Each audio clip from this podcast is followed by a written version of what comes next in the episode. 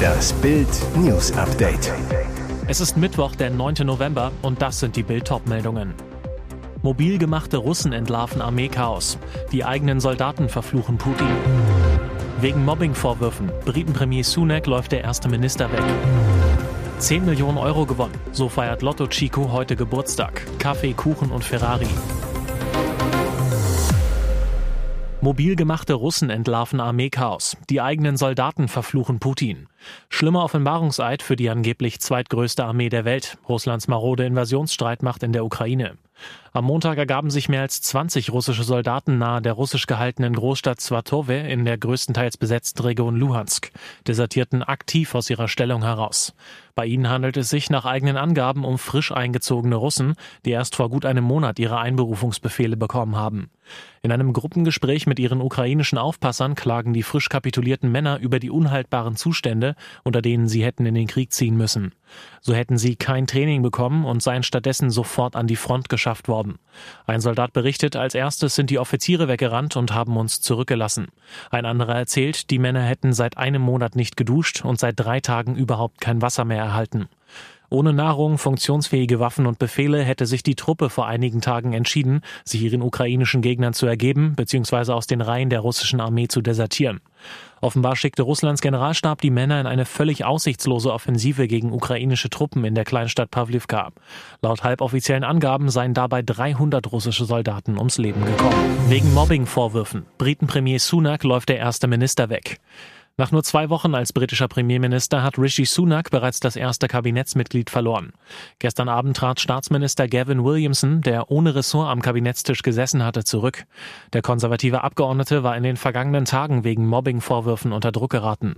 Der Rücktritt des Staatsministers dürfte Zweifel daran nähern, ob Sunak in der Lage ist, seine zuletzt völlig zerstrittene und im Chaos versinkende konservative Regierungspartei in ruhigere Fahrwasser zu steuern.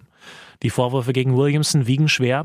Laut den von der Zeitung Sunday Times veröffentlichten WhatsApp-Nachrichten hatte er versucht, mittels derber Ausdrucksweise und Drohungen die damalige konservative Fraktionsvorsitzende Wendy Morton unter Druck zu setzen. Berichten zufolge wollte Williamson damit erreichen, nach dem Tod von Queen Elizabeth II. eine Einladung für die Trauerfeier zu bekommen. Für Rishi Sunak kommt die Mobbing-Affäre zur Unzeit, weil er am 17. November seine Pläne vorstellen will, mit denen das teilweise von seiner Vorgängerin verursachte Milliardenloch im Haushalt gestopft werden soll. Tränen überströmt nach Geheimtreffen. König Charles bringt Andrew zum Weinen.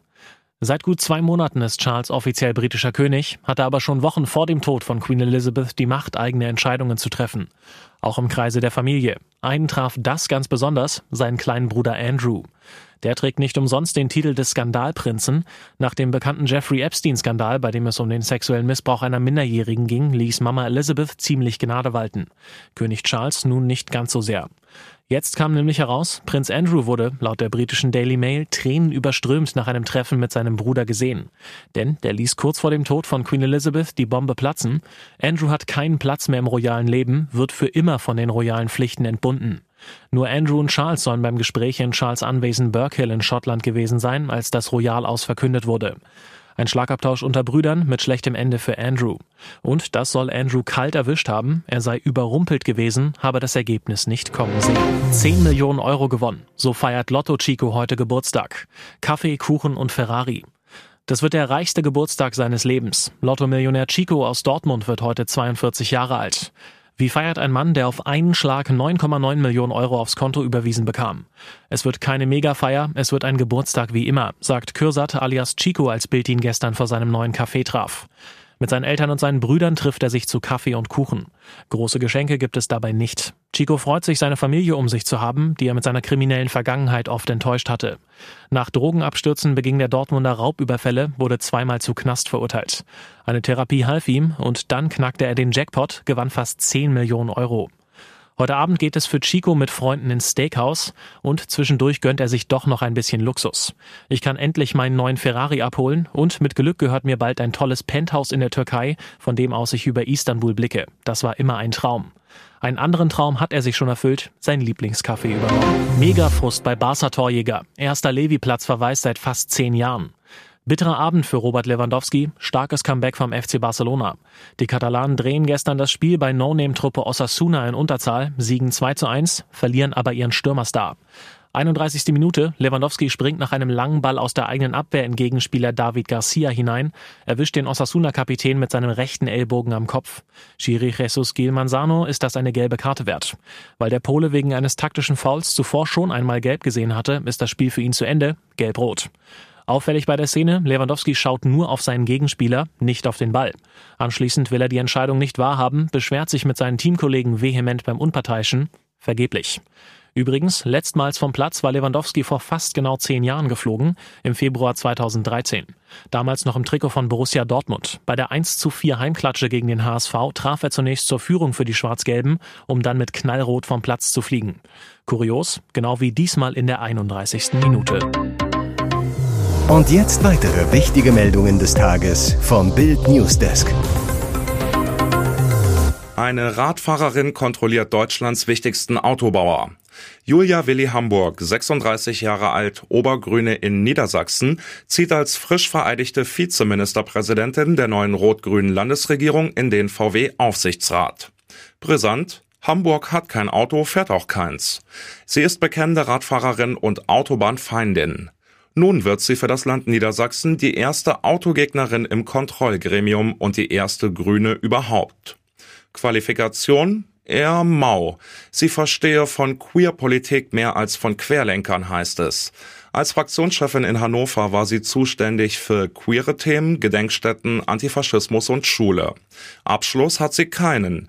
Ihr Philologie- und Philosophiestudium in Göttingen hat sie 2004 abgebrochen, stattdessen Politik. Ihr VW-Mandat sieht sie als Schlüsselposition für die Grünen. Problem, sie muss von Rechts wegen die Interessen des Eigentümers vertreten. Aktienkurs geht da vor Parteilinie. Klare Kante der Bayern-Fans gegen die Skandalaussagen von WM-Botschafter Khalid Salman. Beim Ligaspiel des Rekordmeisters gegen Werder am Dienstagabend halten die Bayern-Fans zwei Banner hoch. Darauf steht auf Englisch Geistiger Schaden, fick dich, Khalid und Co. Hintergrund sind die skandalösen Aussagen von WM-Botschafter Salman. In der ZDF-Doku Geheimsache Katar sorgte er mit unfassbaren Aussagen für Bestürzung. In einem Interview mit Jochen Breyer bezeichnet Salman Homosexualität unter anderem als geistigen Schaden und Haram, also als Sünde. Auch Bayernstar Leon Goretzka mit deutlichen Worten. Das ist beklemmend, ein Menschenbild aus dem letzten Jahrtausend, das ist absolut inakzeptabel. Salman trifft in der Doku eine unsägliche Aussage nach der nächsten. Er habe vor allem Probleme damit, wenn Kinder Schwule sehen, sagt Salman, denn diese würden dann etwas lernen, was nicht gut sei. Die USA stehen erneut am Scheideweg. Bei den Halbzeitwahlen, den sogenannten Midterms, wählen die US-Bürger alle Abgeordneten des Repräsentantenhauses und ein Drittel des Senats neu. Und einiges deutet dieses Jahr darauf hin, dass die Republikaner beide Kammern des US-Kongresses gewinnen könnten. Damit wäre US-Präsident Joe Biden von den Demokraten geschwächt. Die wirtschaftliche Lage im Land besorgt viele Wählerinnen und Wähler. Rund ein Drittel der Befragten nannte in einer Umfrage Inflation als wichtigstes Thema für die Wahlentscheidung. An zweiter Stelle gaben die Menschen demnach das Thema Abtreibung an, gefolgt von Kriminalität, Einwanderung und Waffenpolitik. Die ersten Wahllokale sind bereits geschlossen. Mit ersten aussagekräftigen Ergebnissen wird erst im Lauf des Morgens gerechnet. Wegen einiger knapper Rennen könnte der Ausgang der Wahlen nach Einschätzung mancher Experten erst nach mehreren Tagen oder sogar Wochen feststehen. Vergangene Woche ist in Berlin eine Radfahrerin nach einem schweren Verkehrsunfall gestorben.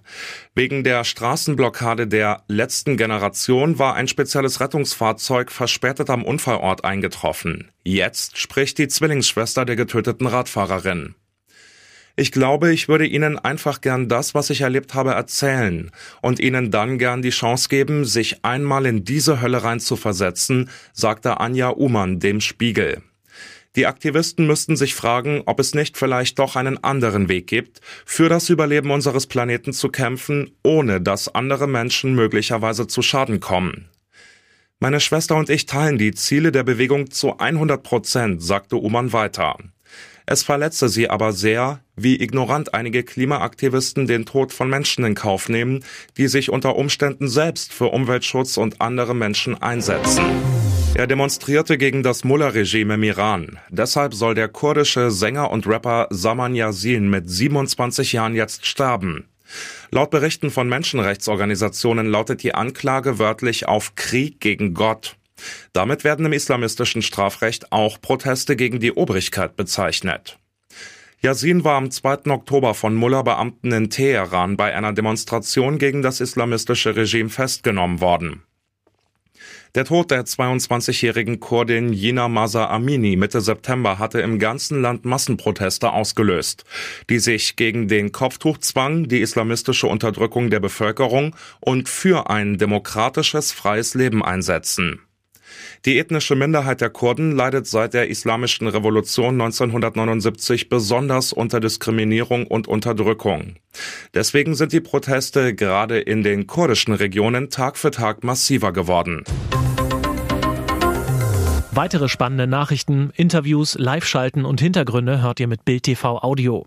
Unser Fernsehsignal gibt es als Stream zum Hören über TuneIn und die TuneIn-App auf mehr als 200 Plattformen, Smart Speakern und vernetzten Geräten.